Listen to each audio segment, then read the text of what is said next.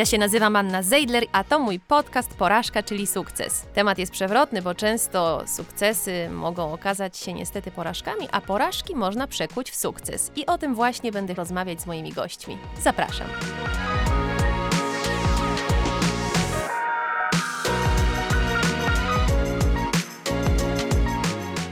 Dzień dobry, dzisiaj moim gościem jest Karolina Wajda. Dzień dobry, Karolino. Jak powinnam Cię przedstawić? Mm, Aniu, najmilsza, dzień dobry. Dzień dobry Państwu. E, myślę, że Karolina Wajda to jest adekwatne, mm, dlatego że nigdy nie czułam się przynależna do jakiejś funkcji, którą wykonywałam, czy też zajęcia, które wykonywałam, bo trudno nawet mówić o zawodzie w moim przypadku. Ale zajmujesz się wieloma rzeczami na co dzień. Opowiesz o tym? Tak, opowiem z przyjemnością. E, już w szkole nie lubiłam rano wstawać i myślałam sobie, że chciałabym jednak tak pracować, żeby nie musieć być na ósmą godzinę w pracy, bo w moich czasach chodziło się do szkoły na godzinę ósmą. Mm, oczywiście paradoksalnie, śmiesznie, życie płata figle i teraz budzę się o wpół do siódmej, sama z siebie. Także natomiast mm, tak mi się szczęśliwie życie ułożyło, że yy, jak studiowałam, to pracowałam, yy, bo akurat yy, prawo i administracja wówczas nie wymagały takiej ciągłej obecności i wtedy pracowałam w antykwariacie u mojego serdecznego kuzyna Antoniego Bożewskiego na krakowskim przedmieściu. A potem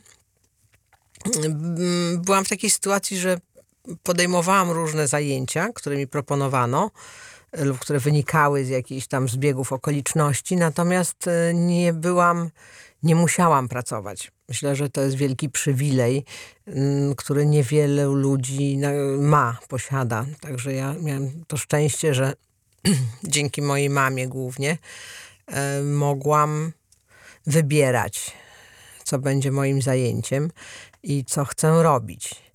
I co jest ciekawe, myślę, że mm, pewnie dzisiejsze młodsze pokolenie tego nie zrozumie, ale uważam za taką mm, wielką zmianę dobrą, która się mm, dokonała po roku 90, że za czasów y, Polski komunistycznej było naprawdę trudno wykonywać jakieś zajęcie, które przyniosłoby ci y, radość i które byś sama sobie wymyśliła i jednocześnie utrzymać się z tego.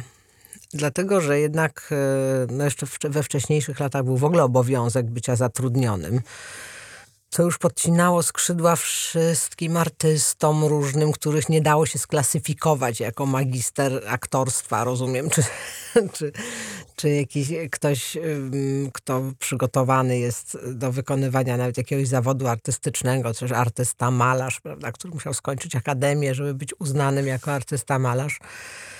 E, natomiast myślę, że ta przemiana wolności dała nieprawdopodobną możliwość ludziom, którzy źle się czują wpisani w jakiś wyraźny schemat zawodu, a jednocześnie mogą się utrzymać.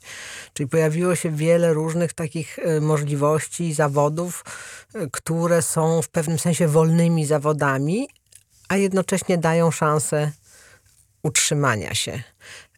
Także ja y, akurat mój wiek dorosły przypadł y, w okresie tej przemiany i, i na początku jeszcze nie tak bardzo zdawałam sobie z tego sprawę, ale dzisiaj już mogę jasno powiedzieć, że, że naprawdę, jeżeli chcesz y, być przyrodnikiem i robić na przykład w dzisiejszych czasach podcasty albo jakieś programy, to nawet jeszcze 10-15 lat temu musiałabyś zabiegać o to, żeby w którejś z tych kilku telewizji, które cokolwiek płacą, akurat dyrektor programowy zechciał twój program, program przyjąć. Natomiast dzisiaj, jeżeli masz jakiś pomysł, masz prawdziwą pasję, czy to jest podróżowanie po świecie, czy to jest obserwowanie zwierząt, czy to jest y, nauczanie ludzi historii, to jest fantastyczne, że możesz to robić i możesz z tego czerpać y, zyski możesz się z tego starać utrzymać. Oczywiście, że wiele zależy od tego, czy osiągniesz sukces, czy się spodoba to, co mówisz, czy to, co pokazujesz. Natomiast widzę ludzi, którzy podróżują po świecie i, i na przykład oglądam e, jakieś filmy, które realizują mniej lub bardziej profesjonalne, niektóre są bardziej amatorskie, niektóre są lepiej przygotowane, ale to jest wspaniałe, że można być wolnym człowiekiem i nadal być w stanie się utrzymać. Ja miałam to szczęście, że dzięki wsparciu mojej mamy mogłam to robić już wcześniej, mogłam to zacząć w latach 90., kiedy to nie było takie oczywiste. I jak jakieś propozycje się pojawiały, a jak się pojawiały jakieś propozycje jeszcze kiedy mieszkałam we Francji, e, to czy potem też wracałam do tej Francji, to troszeczkę pracowałam jako modelka, tam podpisałam jakieś kontrakty filmowe pierwsze, potem, e, potem robiłam jakieś filmy w, na Słowacji, potem coś tutaj w Polsce zagrałam mm, i to jakoś to przynosiło pieniądze. Ale nie byłam w takiej sytuacji, że muszę mm, tak bardzo dokładnie kalkulować, ale też skromnie bardzo żyłam. E, w tamtych czasach e, trudniej było wydawać pieniądze. Dzisiaj naprawdę, jak przyjeżdżam do Warszawy, a mieszkam na stałe poza Warszawą, 40 kilometrów pod Warszawą, na czymś, co ja nazywam wsią, bo pamiętam to z czasów mojego dzieciństwa, tak naprawdę to już e, Otaczają mnie nie tyle gospodarstwa rolne z inwentarzem żywym, czyli ze świnkami, krowami, kurami, podwórkami, które, yy, które yy, słychać taką prawdziwą farmą wiejską, yy, tylko otaczają mnie domki, mm, które mają ogrody y, tysiąc albo dwa tysiące metrów i nie ma tam, właściwie czasem jest jakiś pies. E, czasem kot, ale nie ma tam żadnych zwierząt, które świadczyłyby o tym, że to jest wieś. Jedynym reliktem przeszłości jest moja posiadłość, gdzie łazi mnóstwo zwierząt, ale o tym to może później, bo robi się opowieść szkatułkowa. No ale powiedz, co robisz? W pewnym sensie współpracuję z moimi końmi. W, w tej chwili od y, sześciu lat. Kiedyś prowadziłam, zaczęło się w 2000 szóstym roku, kiedy miałam przyjemność y, przejąć i prowadzić stajnie w Łazienkach Królewskich. Mm, I to było wielkie spełnienie moich marzeń, dlatego że ja zawsze marzyłam o tym, żeby realizować pokazy konne, takie kadryle konne, czyli układy choreograficzne z udziałem czterech, sześciu, dwunastu, właściwie każdej ilości koni. No ja nie, nie robiłam więcej niż dwanaście. E, ale za to jakby sama to finansowałam. Nie mogłam zdobyć na to żadnych dotacji. Mm, ale tak się szczęśliwie złożyło, że miałam konie i udało mi się zarazić pasją e, ludzi, którzy współpracowali ze mną przy prowadzeniu tej stajni, czyli trenerów i też niektórych jeźdźców, którzy tam po prostu przyjeżdżali jeździć. I dawaliśmy takie mm, pokazy raz w tygodniu na hipodromie w Łazienkach Królewskich. I to trwało chyba 3 albo 4 lata. Ja ten stajnię prowadziłam w sumie 7 lat. E, ale mm, i te ostatnie 3-4 lata żeśmy właśnie robili wspaniałe pokazy konne, kostiumowe, mm, także mm, z, z, pięknymi kostiumami, ze wspaniałymi czaprakami uszytymi dla koni. No jednym słowem, może troszkę szkoda, że to nie mogło jakoś dalej trwać, ale tak się akurat ułożyło. A dzisiaj? A dzisiaj tak. I potem jeszcze miałam, potem miałam chwilową przerwę. Wyjechałam na Warmię, gdzie e, nadzorowałam budowę pięknego ośrodka jeździeckiego, a yy, potem jak wróciłam do domu na wieś w Głuchach, już stajnia w Łazienkach została zamknięta. Do dziś na razie nie ma tam koni. Mam nadzieję, że jeszcze kiedyś wrócą. Yy, to ta stawka koni, która ze mną została, czyli około 15 koni, no, coś trzeba było zacząć robić. Pomyślałam sobie, że w takim razie zrobimy y, po pierwsze pensjonat dla koni, czyli miejsce, gdzie można wstawić swojego konia, jeżeli się mieszka w Warszawie w mieszkaniu i, i, i chce się do niego przyjeżdżać i na nim jeździć. Mm, po drugie, też y, rozpoczęłam takie szkolenia, które koncentrują się na Y, na tym, co dla mnie było najważniejsze w jeździe konnej od ostatnich 15 lat, czyli na tym, jak siedzieć na koniu dobrze, żeby to stało się czymś więcej niż tylko podróżowaniem na koniu albo sportem. Czyli jak tak naprawdę mm, znaleźć taką oś symetrii, żeby, żeby bez wysiłku poczuć, że jest się połączonym z koniem, że jest się właściwie centaurem. I to jest, oczywiście może to brzmi jakoś dziwnie i pewnie niektórzy będą się ze mnie śmiali, ale e, ale to jest takie uczucie, że jeżeli utrzymujesz się na koniu wyłącznie za pomocą swojej równowagi i e, takich wpojonych e, zachowań ciała i mięśni, które już stają się twoją drugą naturą, czyli że tak jak nie myślisz o złapaniu oddechu i nie myślisz o stawianiu kroku na spacerze, tak można dojść w pewnym momencie przy odpowiednim szkoleniu do takiego komfortu siedzenia na koniu, że nie myślisz o tym, co musisz zrobić, żeby ten koń wykonał jakiś gest, ruch, żeby przyspieszył, zwolnił, bądź też wykonał trudniejsze figury.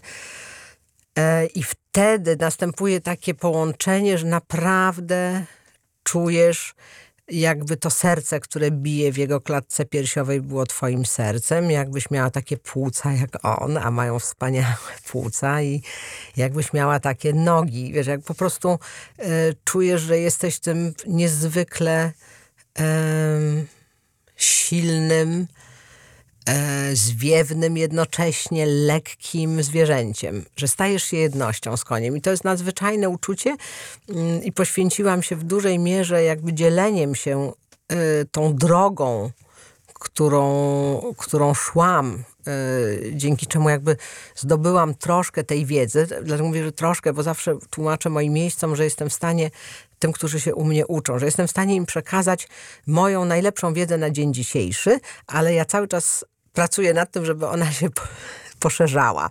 I nie jest powiedziane, że na przykład jak wrócą do mnie za rok, albo że razem będziemy jeździli, to ja za rok wprowadzę jeszcze coś nowego, albo na przykład zmienię coś i powiem, słuchajcie, myślałam, że należy robić to tak, ale dzisiaj już wiem, że uważam, że jeszcze można troszkę inaczej do tego dojść i że to jest lepsze rozwiązanie. Także to jest wspaniałe, bo właśnie to jest taki sport, który daje ci możliwość ciągłego rozwijania się. Czyli nie muszę iść na uniwersytet trzeciego wieku, bo cały czas mam uczucie, że uczę się codziennie czegoś nowego i nie tylko ucząc się z innymi trenerami i cały czas doszkalając się, co czynimy wszyscy, wszyscy nasi trenerzy i ja też, E, to jest zawsze, zawsze dla mnie ciekawe bardzo, ale też y, moimi nauczycielami są konie, bo na pewnym etapie, y, to tak jak, trudno powiedzieć, że narty cię czegoś będą uczyły, ale, czy łyżwy, e, może tak jest, ale na pewno to zwierzę to jest ciągła komunikacja, czyli jeżeli nauczysz się siedzieć i jakby podróżować, jechać z tym koniem całym swoim ciałem, to możesz się skoncentrować na odbieraniu informacji zwrotnej i on ci jakby daje znać, wykonując lub nie wykonując twojego polecenia, czy ty w sposób prawidłowy go o to poprosiłaś. Także to jest takie. Dużo miłości jest y, do koni w Twoich słowach, a nie padło nic o kotach, które chyba też zajmują ważne miejsce w Twoim życiu. Tak naprawdę hodowla kotów. Koty są zdecydowanie najważniejsze chyba w moim życiu. Znaczy, uwielbiam koty i koty są na, całym, na samym szczycie um, hierarchii władzy. E, koty to właściwie są królowie. Um, Myślę, że rozsądni ludzie powinni mieć dwa koty. A ty jesteś rozsądna? Nie, nie jestem, ale trochę się boję powiedzieć, ile mam kotów, dlatego że myślę, że jak powiem, ile mam kotów Mów. w moim wieku, to ludzie wy, wyciągną pochopne wnioski. A, więc tak, mamy różne koty, może tak, trochę umknę. E, mamy koty różne. Mamy koty, które do nas przyszły, bo zdecydowały, że będą z nami mieszkać po prostu przechodziły sobie drogą, zerknęły akurat w lewo, o, zobaczyły drewniany płot, pomyślały sobie, no kot na płocie, na ten płot wskoczyły, potem przelazły, zobaczyły drzewo, zobaczyły stajnie, zobaczyły prawdziwą stodołę z sianem w środku i powiedziały, hmm, to jest bardzo dobre miejsce, może tutaj zamieszkamy. I to się zdarza mm, dosyć często i takich kotów mamy obecnie pięć są cudowne i to są koty, dla których ja specjalnie... Najpierw one mieszkały z nami w domu, ale potem się okazało, że one wpadają w konflikt, bo koty nie są zwierzętami stadnymi, w odróżnieniu od koni i nawet chyba psów. E, I dla nich e, życie na kupie nie jest wcale aż taką wielką przyjemnością i tworzą różne koterie takich e, wpływów. Jedni lubią tych, a nie lubią tamtych. W razie zauważyłam, że koty, które miałam, mm, bo od pewnego czasu mam koty orientalne. To są takie koty, co przypominają ym, swoim kształtem i wyglądem ym, papirusy y, z Egiptu. Czyli są takie bardzo wyraźnie, jakby ktoś je narysował bardzo os- zaostrzonym ołówkiem. Mają bardzo długie ogony, mają długie pyski, długie uszy, duże, długie nogi. Są, są dosyć duże, chociaż nie tak duże jak Maine Coony, które też kiedyś miałam. Ale to są absolutnie nadzwyczajne zwierzęta, nie tylko z racji swojej urody, bo o gustach można by długo dyskutować i uważam, że wszystkie rasy kotów są piękne na swój sposób. To tutaj osobowość jest niezwykła zupełnie. Znaczy poziom inteligencji tych zwierząt i komunikatywności z człowiekiem y, zachwycił mnie. Pierwszego kota orientalnego dostałam od moich przyjaciół Francuzów, którzy tutaj w Polsce byli, doczekali się potomstwa. I to była wielka moja miłość i od tego się zaczęło. I potem, potem poszłam na wystawę. Właściwie nie wiem, jak to się stało, że akurat tak sobie szłam na tej wystawie kotów i też nie wiem, jak to się stało, że mm, jak zobaczyłam takiego wspaniałego orientalnego kota, to od razu podeszłam i zapytałam się, czy mogłabym go kupić. No, okazało się, że on nie był na sprzedaż, ale miał synka i synek był na sprzedaż, który też przyjechał na tę wystawę i no i ruszyło. Także w tej chwili mam koty orientalne, które mieszkają w domu i one jakoś nie bardzo się zgadzają z tymi kotami, nazwijmy je tymi bardziej stajennymi, które w części one urzędują, po prostu ich terytorium jest bardziej w miejscu, gdzie jest wokół stajni i podwórko, a koty domowe mają swoje terytorium wokół domu. I y, jak wszystkie były w domu, to okazało się, że y, one się jakoś nie mogą pogodzić, więc zrobiłam specjalnie takie pomieszczenie w, ciepłe y, wśród pomieszczeń stajennych, gdzie mamy siodlarnie i tak dalej. Jest też pomieszczenie, w którym mieszkają, nocują po prostu te koty, które cały dzień spędzają na dworze, bo one są y, te koty, które do nas przyszły same z siebie, no one mają normalne futra i, i lubią spędzać czas na dworze. Zresztą też bardzo nam chętnie towarzyszą na hali podczas y, treningów. Łącznie z tym, że niektóre jeżdżą z nami na koniach. Czy myślisz, że zapomniałam o pytaniu o ilość kotów w domu? Liczyłam na to, ale. Mm, tak, więc mamy tych pięć kotów, co do nas przyszły, i mam jakoś tak się stało, nie wiem kiedy i nie wiem jak, że mam dziesięć kotów w domu. I I kilka kociaczków. 15? Tak się stało. Nie wiem dlaczego. Czyli no tak, 10 kotów w domu, 15, mam teraz kociątek? 15 kociąt, ale słuchaj, nie, nie, te kociaki to czyli są koty razem rasowe. 25 Tak. I 5 stajennych. Tak. Ale nie, nie możemy liczyć tych kociąt, dlatego że to są... Ja już jak hodowałam Maine a hoduję dla przyjemności posiadania kociąt, e, specjalnie staram się hodować koty rasowe, dlatego że takie są bardziej pożądane i łatwiej znaleźć im dom. I e, panuje taki, e, taka, taki zwyczaj, że koty rasowe e, poprzez swoje potomstwo od czasu do czasu utrzymują inne koty i siebie samych. Czyli przez to, że sprzedajemy te kocięta rasowe, no to one jakby zamyka się to ten em, łańcuch e, finansowo zależny. Także mamy kocięta i bardzo piękne. Poza tym no ten e, taka mm, pasja do hodowli zawsze we mnie była i bardzo lubiłam. Kiedyś hodowałam konia, ale zrozumiałam, że ma to sens. Naprawdę trzeba się bardzo dobrze na tym znać i dobrze jest mieć przynajmniej 10-20 klaczy, żeby móc oszacować i ocenić tą hodowlę. Z kotami jest o tyle łatwiej, że to wszystko szybciej trwa. I można się jakby szybciej zorientować, co się dzieje. Ciąża trwa krócej, e, odchowanie e, kocięcia trwa zdecydowanie krócej niż odchowanie źrebaka. Także to po prostu jest łatwiejsze. Więc to, y, dzięki temu zaspokajam moją pasję hodowlaną. Widzę, Karolino, że nie wykorzystałaś szansy, żeby y, chociażby podać nazwę twojej hodowli i zrobić y, jej reklamę, więc ja to zrobię. Hodowla się nazywa Wakaro i możecie ją Państwo znaleźć na Facebooku. Y, a do tej reklamy dodam jeszcze, że dwa koty od Karoliny mieszkają u mnie od dwóch lat i kocham je ym, miłością myślę, że nierozsądną, więc y, to wszystko, co Karolina o kotach mówi, o tych orientalnych kotach jest prawdą. Ale zamykamy temat zwierząt w tej chwili. Wróćmy może do do twojego dzieciństwa, do twojego rodzinnego domu, e, do rodziców, bo rodzice twoi byli mm, wybitnymi postaciami, są. Wyrosłaś w wyjątkowym domu i Katarzyna Lengren powiedziała kiedyś o tobie, że jesteś człowiekiem zrodzonym z dwojga bogów, a to nie jest łatwe. I jak ty sobie z tym przez całe życie radzisz, z tą sytuacją? E, Kasia powiedziała to w takim kontekście właśnie moich zmagań z samą sobą, czyli e, myślę, że każdy człowiek ma obraz swoich rodziców jako wzorców. Naprawdę muszą się rodzice bardzo postarać, żeby to zniszczyć. I tutaj myślę, że nie ma ta, aż takiego dużego znaczenia, jakie się często przypisuje fakt, czy ci rodzice wykonywali zawód, który sprawił, że byli znanymi ludźmi, czy stali się e, osobami publicznymi, czy też nie. Natomiast rzeczywiście to jest ten obraz, który dziecko nosi w sobie, rodzica, ale jest też taki obraz, który inni mają. Jeżeli twoi rodzice pełnią są osobami publicznymi, bądź też pełnią jakieś funkcje, no to wtedy nie tylko ty tak to widzisz, ale też świat, który cię otacza. On zawsze jest mniejszy lub większy, czyli też mm, czyli masz, jeżeli masz rodziców, którzy nie są osobami publicznymi, to po prostu jest to wąskie grono znajomych z pracy i przyjaciół twoich rodziców, którzy cię postrzegają przez pryzmat tych rodziców. Czyli mówią no na przykład, że to, to, dziecko pochodzi z takiego inteligenckiego domu, a takie głupie na przykład, albo, albo takie mądre, albo mówią, że przecież ci rodzice są tacy wspaniali, a, a dziecko niewychowane, albo że dziecko tak nadzwyczajnie wychowane, że takie wrażliwe. Mm, zawsze się porównuje.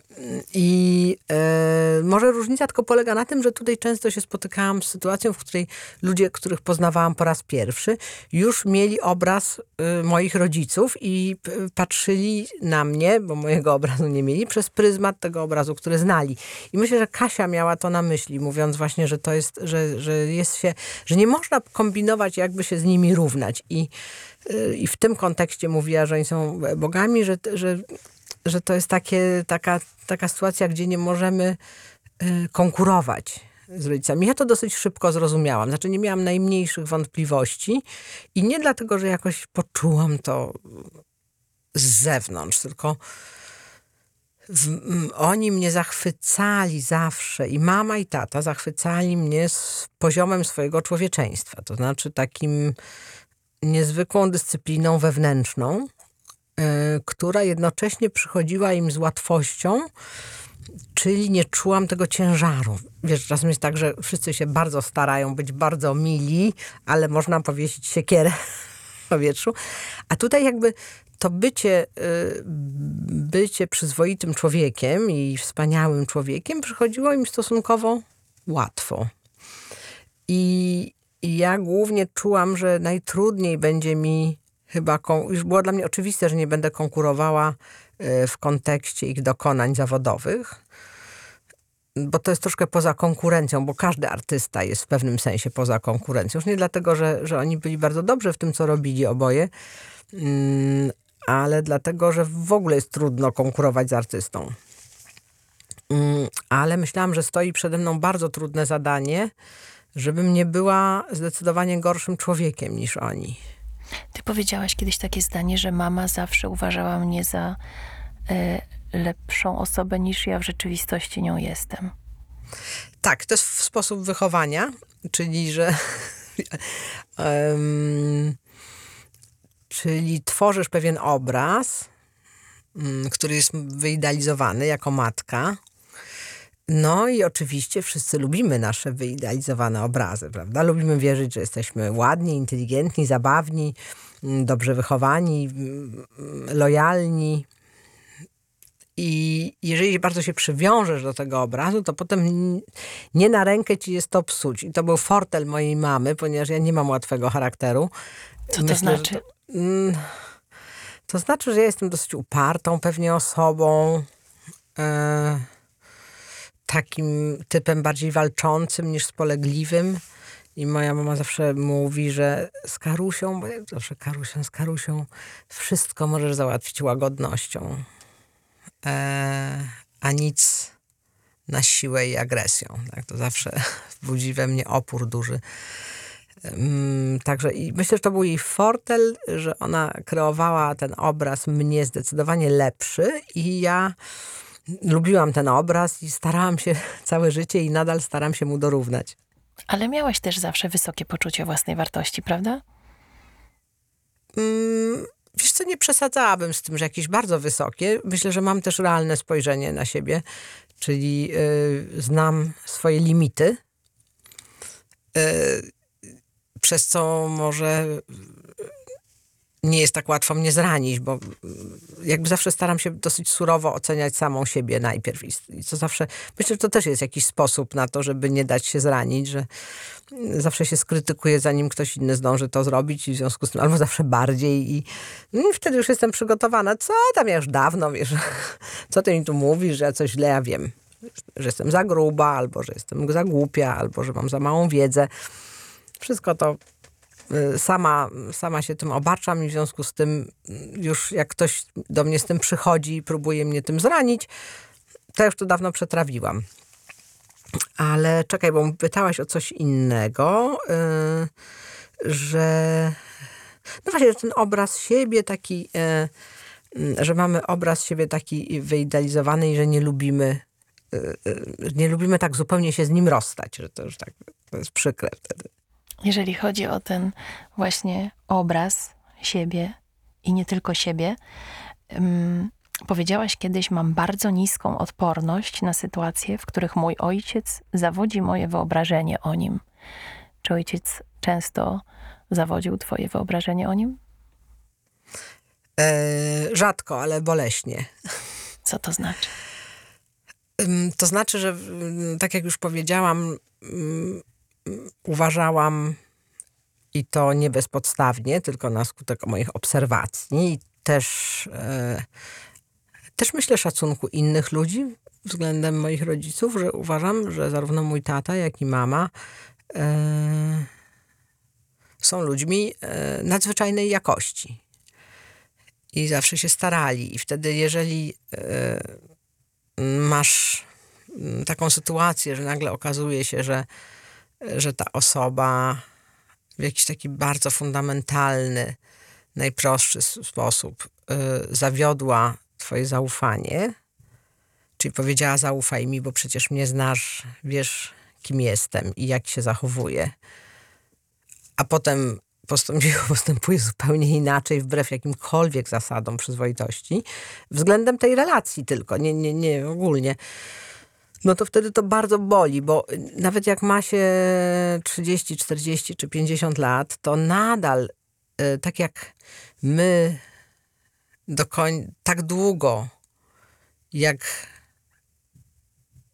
e, żyjemy, jesteśmy dziećmi dla naszych rodziców, tak długo jak żyją nasi rodzice, to my jesteśmy dziećmi. To oni są naszymi rodzicami i nie ma znaczenia tak naprawdę, znaczy, może dla mnie nie miało znaczenia, czy miałam lat 5, 10 czy 50, e, to ojciec jest zawsze ojcem i mama jest zawsze mamą, jest tym autorytetem e, ostatecznym. e, Gdzieś, wiesz, bardzo blisko Boga.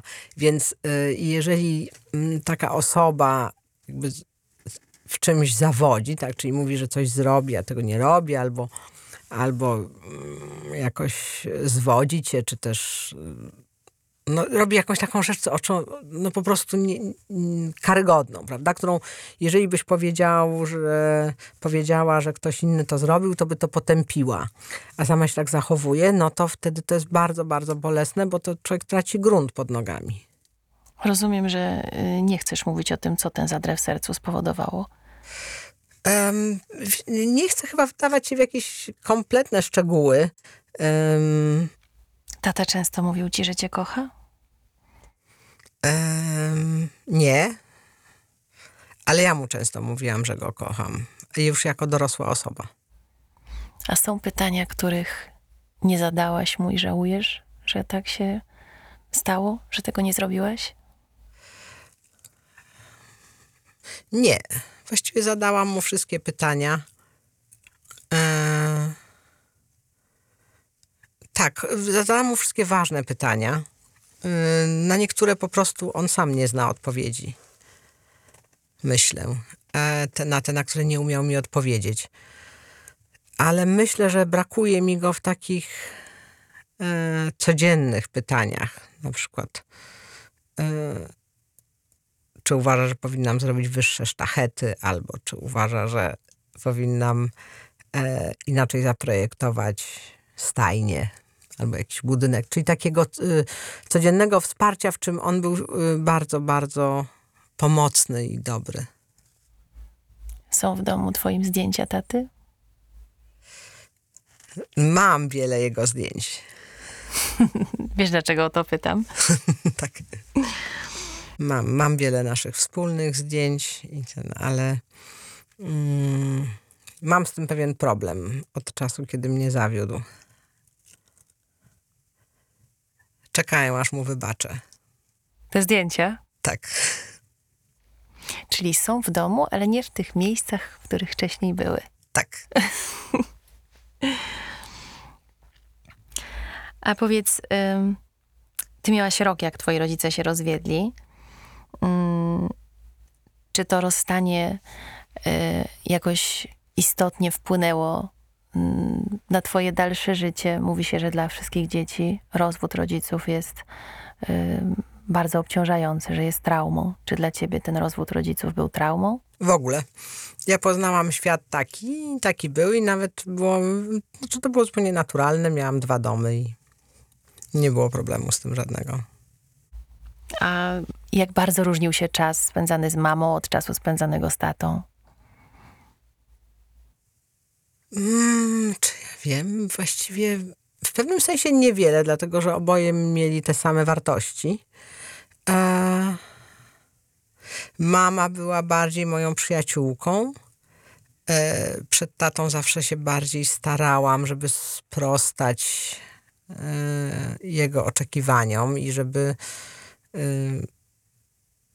No to ponieważ ja myślę, że to wynika z tego, że jeżeli masz coś codziennie, to jest inaczej, a jeżeli jak, jak to jest mm, okazjonalne, czyli powiedzmy właśnie raz w tygodniu, czy raz na dwa tygodnie, to, to troszkę jest inaczej, ale też myślę, że mm, może dlatego, że moja mama zawsze stwarzała taki obraz mm, taty, że on jest taki ważny, najważniejszy, że, że jego czas jest cenny, że mm, żebym jakoś dobrze go wykorzystała. Ale tata akurat bardzo był miło ze mną, spędzał czas, szczególnie jeszcze jak byłam mała, to wiesz, chodził ze mną do wesołego miasteczka i, i do kina i różne rzeczy ze mną robił, które dzieci lubią. E, No ale też, e, też chodziłam z nim jako zupełnie mała dziewczynka, jeszcze chodziłam z nim do, do Bristolu i do hotelu europejskiego i tam e, on się spotykał z różnymi znajomymi, często różnymi paniami. Także moja mama się śmiała, że, że, że znowu, że wracałam, mówiłam, znowu poznałam nową ciocię. Bywałaś zazdrosna o te nowe ciocie? Nie, nigdy w życiu. Nie, w ogóle jakby nigdy nie miałam tego pomieszania, które, o których czasem się czyta w literaturze, czyli że mm, córki e, zabiegają o uwagę swoich ojców i są w związku z tym zazdrosne o e, ich partnerki życiowe. Włącznie z tym, że to się nawet tak zdarza, że o własną matkę potrafią być, przynajmniej w literaturze. Mm, Natomiast ja nigdy zawsze to rozgraniczałam. Nigdy to nie było moim, moim problemem. Zupełnie nie. To, to był jakiś, dla mnie to jest jakiś absurd w ogóle. Niemożliwe. Często też dzieci mają żal do rodziców y, za to, że jeden, jedno z nich zdecydowało się zostawić drugie. Czy ty kiedykolwiek miałaś żal do mamy, że zostawiła twojego ojca, bo nie jest tajemnicą, że to twoja mama podjęła taką decyzję? Wydaje mi się, że nie można oceniać relacji intymnych e, dwójki ludzi, bo można się bardzo mylić. I, i strasznie jest trudno, czasem bardzo jest trudno wytłumaczyć, dlaczego z kimś nie możesz być. I czasem jest bardzo trudno zrozumieć osobie postronnej, e, czy- czyli mimo wszystko tej, która nie była jedną z tych osób, dlaczego nie. E, Dlatego nigdy w życiu nie, nie miałam żalu do mojej mamy. E, dzisiaj z perspektywy wielu lat myślę, że, że, że może, że, że szkoda dla niej troszkę, że, że myślę, że, mm, że, by- że był mm, mój ojciec takim ciepłym, opiekuńczym i odpowiedzialnym partnerem życiowym w związkach swoich. I, e, ale tak jak mówię, to jest tak trudno ocenić. Wiesz, jeżeli się nie wychodzi za mąż z rozsądku i dla pozycji, czy dla pieniędzy, to, to nie masz czego się chwycić, to nie możesz tego ocenić. A co można powiedzieć na pewno o mojej mamie, to że nigdy w życiu w żaden związek nie weszła e, dla jakichś e, z tego płynących. No, Weszła jeszcze w nie jeden związek po rozstaniu z twoim tatą. Mm, I powiedziałaś mi kiedyś, że jako młoda dziewczyna, być może mm, patrząc na y, kolejne związki twojej mamy, zdecydowałaś, że ty nigdy za mąż nie wyjdziesz. Tak, bardzo się bałam. Bardzo się bałam. To jakby to powiedzieć, że, e, że nigdy nie wyjdę za mąż. Tak, może dlatego nie chciałam nigdy wyjść za mąż, że y, czuję, że małżeństwo jest jakby zawarciem spółki cywilnej i obserwowałam podczas rozwodów, e, szczególnie mojej mamy, mm, obserwowałam e, różne procesy, które zachodzą. I pomyślałam sobie, że to jest y, szalenie trudne i niewygodne i nieprzyjemne, jeżeli trzeba roztrząsać swoje życie i to, co ci się należy bądź nie, y, i udowadniać urzędnikom państwowym, czyli sędziom, że na przykład nie chcesz z tym panem mieszkać i dlaczego. Myślę, że jakoś te, te, mm, wydawało mi się, że te rozwody są trudnym, po prostu trudną sytuacją i że bycie z kimś to jest taka decyzja, którą podejmujemy codziennie e, rano, jak się budzimy, to myślimy sobie, czy chcę z tą osobą spędzić kolejny dzień mojego życia i następne, czy nie. I jeżeli nie chcesz, no to po prostu to wychodzisz, a nie y, dopiero się męczysz, jak tutaj zrobić y, jakieś podziały i jak udowodnić w sądzie, że, że nie chcesz. Ale dlatego. jednak się złamałaś i wyszłaś za mąż. Tak, wyszłam za mąż. e, I. No i też jakoś to małżeństwo nie przetrwało zbyt długo. Dłużej byliśmy w związku niż w małżeństwie, tak naprawdę. Ja mogę tylko powiedzieć, że po prostu e, samo zawarcie związku małżeńskiego nie uratuje związku. Tak jak wydaje mi się, że dzieci nie uratują związku. Mogą uratować pozycję na przykład kobiety w związku. Mogą ją jakoś bardziej zabezpieczyć, ale nie uratują relacji damsko-męskich, wydaje mi się. Wiele osób myślę, że zastanawiało się, dlaczego taką drogę w ogóle życiową wybrałaś.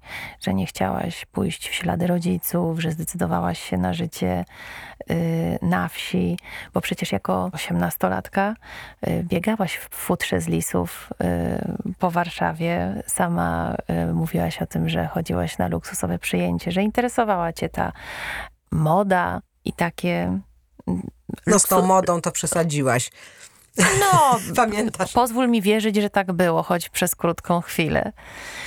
Yy, I jakoś to wszystko nie przetrwało. Najlepiej czujesz się w, w głuchach, w kurtce w kolorze kaki, wśród zwierząt yy, i od tak zwanego wielkiego świata z największą przyjemnością uciekasz. Nie, ja nie uciekam. Ja myślę, że na wszystko w życiu jest czas. Ja y, jakby przejadłam y, ten czas y, między 17 a 22 rokiem życia. Ym, Rzeczywiście y, niesz- nieszczęśnie, w sposób absolutnie nieszczęsny nosiłam kiedyś futra, nie zdając sobie sprawy z tego, jakim strasznym cierpieniem to jest okupione i, a, i myślę, że dobrze, że dzisiaj się o tym mówi dlatego że dziś jest mi wstyd mm, z powodu jakby braku świadomości i wiedzy na ten temat. Mm, Natomiast jeżeli chodzi o tak, no nigdy nie byłam niewolnikiem mody, to chciałam, to doskonale wiesz, natomiast no, miałam jakiś tak swój styl, który wynikał y, pewnie z tego, co mi się w danej chwili podobało. Mm, I na pewno był, mógł być postrzegany jako oryginalny. Natomiast, tak jak mówię, ja zjadłam, ja, ja, ja najadłam się tym życiem towarzyskim, dobrze się bawiłam i, i w pewnym momencie ono mi się przejadło. I, i już Dość jakby, szybko. Tak, może rzeczywiście. A może tak jest, że po prostu ta wieś ciągnęła mnie bardziej, a jak, a jak już tam zamieszkałam, no to wtedy było trochę trudniej prowadzić to życie towarzyskie, bo dojazdy dłuższe, a jednocześnie... Mm, i to jest tak, że to się powoli, te niteczki się urywają. Jak tracisz wątek, to już nie wiesz, o czym masz rozmawiać. Ale wydaje mi się, że gdybym, mm, że gdybym się temu poświęciła, to, to mogłabym dalej wieść życie towarzyskie. Aczkolwiek to mogą być tylko takie mrzonki, takie moje wyobrażenie o sobie, które bardzo często rozmija się z rzeczywistością. Rzeczywiście lubię, bardzo lubię takie poczucie mm, izolacji związane z tym, że, że że jestem gdzieś taka, wiesz, otoczona ogrodem, drzewami, że mam wokół siebie te zwierzaki, które łażą wszędzie, ale też no, nie stronię od, nie stronię od przyjaciół, nie stronię tak zupełnie od spotkań. Znaczy nawet trochę mi brakuje tego życia towarzyskiego, tylko straciłam wątek. Gdzieś przerwałam na 30 lat i okazało się, że bardzo dużo różnych rzeczy się w międzyczasie wydarzyło w ciągu ostatnich kilku dni ile rzeczy się wydarzyło, a co dopiero w ciągu 30 lat. Ale powiedz, jak dzisiaj twoje życie wygląda? Niewiele mówisz na temat obecnego związku, niewiele wiadomo na temat tej codzienności, bo oprócz tego, że hodujesz e, koty, że zajmujesz się końmi, e, tak naprawdę nikt nie wie, jak ta twoja codzienność wygląda. Mm, co, właśnie dzisiaj sobie jeździłam, bo tak jak już mówiłam, e, w tej chwili jakby prowadzę lekcje jazdy konnej, ja też zajmuję się treningiem koni. Hodowla kotów to taka przyjemność obok. e, czyli jeżdżę często na koniach, nie tylko na moich, ale też na koniach, które do mnie nie należą i staram się je czegoś nauczyć, a potem nauczyć właścicieli, jak, jak to odtwarzać. I dzisiaj sobie jeździłam na koniu i lał deszcz i właściwie było brzydka pogoda, tak szaro, takie strugi deszczu. Ale mimo to zawsze jak siedzę na koniu i myślę, to myślę sobie, że jestem wdzięczna, że mogę, że mogę czasem, muszę, bo czasem się człowiekowi zwyczajnie nie chce wychodzić i tam wsiadać na te dwa, trzy konie, czasem cztery. Mm, to, to zawsze jestem wdzięczna, bo uważam, że to jest y, dobra praca. Wiesz, że to jest, że to jest miłe zajęcie, że to mnie jakoś utrzymuje w formie, że, że muszę się ruszać, że kontakt ze zwierzętami jest y, w ogóle zbawienny dla, spokojnej głowy i dlatego, żeby, mm, żeby się nie stresować, żeby mieć to tak bardzo mm, nie wiem, to takie życie blisko ziemi, blisko natury, blisko zwierząt yy, i w tym takim prawdziwym świecie, yy, przez to, że masz cały czas kontakt z tym światem rzeczywistym, czyli jak ma się dużo zwierząt, to tak, jest dużo chorób, jest dużo śmierci, ale są też narodziny i są też radości i, i drzewa sadzisz, a niektóre upadają. I wiem, że teraz opowiadam jak y, Peter Sellers w y, Being There, gdzie był ogrodnikiem wszyscy to interpretowali, ale chciałam powiedzieć, że rzeczywiście ten rytm, ten rytm natury, to, że, że świtem wstaje słońce, a wieczorem jest ciemno i że oglądasz codziennie księżyc, czy jest w pełni, czy jest w nowiu, że to bardzo uspokaja i porządkuje życie. I co mogę tylko powiedzieć, że widzę, że wiele osób y, bardzo jednak jest zestresowanym dzisiejszym rytmem, tempem życia. A mam takie wrażenie, że to, że to właśnie życie bliżej natury, że mm, obcowanie w świecie, gdzie są zwierzęta, w tym takim mm, gdzieś, no, może nie z takimi zwierzętami, ale najlepsi malarze raj malowali, prawda? Gdzie, jest, gdzie człowiek jest, Adam i Ewa są wśród zwierząt. I zazwyczaj tych zwierząt jest strasznie dużo. No chyba, że jest sama jabłoń, ale i wąż, ale normalnie jest. I ja myślę, że ten raj, że my sobie nie zdajemy sprawy z tego, że ten raj to właśnie wygląda tak, że ludzie się spodziewają czegoś nadzwyczajnego, a mało sobie zdają sprawę z tego, że raj jest tu i teraz, tylko trzeba umieć go dostrzec. I dla mnie, jak ja wychodzę, y, za każdym razem, kiedy przechodzę przed drzwiami od mojej werandy i mam widok na park, i tam widzę w tle daleko, daleko konie, potem na kolejnym planie kozy, nieco bliżej, na kolejnym planie stado indyków, gdzieś po lewej stronie gęsi e, i tuż pod domem kury, plus jeszcze gdzieś tam kot, jakiś pies. To jest mój raj. Czujesz się spełniona? Nie zastanawiałam się nad tym. Zapytaj mnie o to za 30 lat. Ale czy jesteś ze swojego życia zadowolona? Tak, zdecydowanie. To jest pytanie, które sobie zadaję codziennie i jeżeli nie jestem, to jeżeli coś mi, mnie uwiera, to, to, to mi to przeszkadza bardzo i jeżeli tylko mam na to jakiś wpływ, to staram się tą przeszkodę usunąć. To jest jak drzazga. Myślę, że nie należy z takimi rzeczami żyć, tylko że trzeba natychmiast kombinować, jak się tego pozbyć. A z tymi rzeczami, których nie da się pozbyć, starasz się je polubić po prostu, tak? Nie. Nigdy nie staram się polubić moich wrogów i rzeczy, które mi przeszkadzają. Raz się starałam, na przykład a propos takiej drobnej rzeczy, która przeszkadza. Robili remont domu 30 lat temu, mm, czy 35 lat temu. I robili remont w domu u mnie i mi wytłumaczyli, że ja muszę położyć szlichtę na podłodze w kuchni i ta podłoga będzie wspaniała, tylko trochę się podniesie. No i w sumie podnieśli tą podłogę o 15 centymetrów i było tak, że cały dom jest na jakimś tam poziomie i ta podłoga w kuchni nagle wyższa. I e, ja usiłowałam sobie wmówić przez następnych 25 lat, że to nie będzie mi przeszkadzało. I co, za każdym razem, kiedy wchodziłam do tej kuchni, mnie to irytowało. No i po 25 latach zerwałam tą podłogę, wskułam tą szlichtę i położyłam z powrotem normalnie podłogę tam, gdzie powinna być i odetchnęłam z ulgą. Także raz, czasami się zdarza, że dam sobie to, dam wmówić sobie, że, że powinnam, ale nie polecam. Znaczy myślę, że może są różne charaktery ludzi. Ja nie jak coś mi przeszkadza, to muszę się zająć usuwaniem tego, dlatego że będzie mi cały czas przeszkadzało. Co uważasz za swój największy sukces? To zależy od y, chwili i dnia. Mm, ale tak jakbym miała podsumować swoje życie, mm, to chyba jakieś życie w zgodzie ze sobą, y, życie w sytuacji, w której nie muszę nikogo okłamywać i też nie muszę udawać. A były takie sytuacje, w których musiałaś kogoś okłamywać? No właśnie nie. No właśnie staram się takich sytuacji unikać w życiu, bo uważam, że to jest bardzo dla mnie bardzo niewygodne. Pewnie są ludzie, którzy dobrze żyją, okłamując innych, nawet są tacy, którzy wcale nie muszą kłamać i kłamią. Czyli opowiadam jakieś nie, nieprawdziwe historie.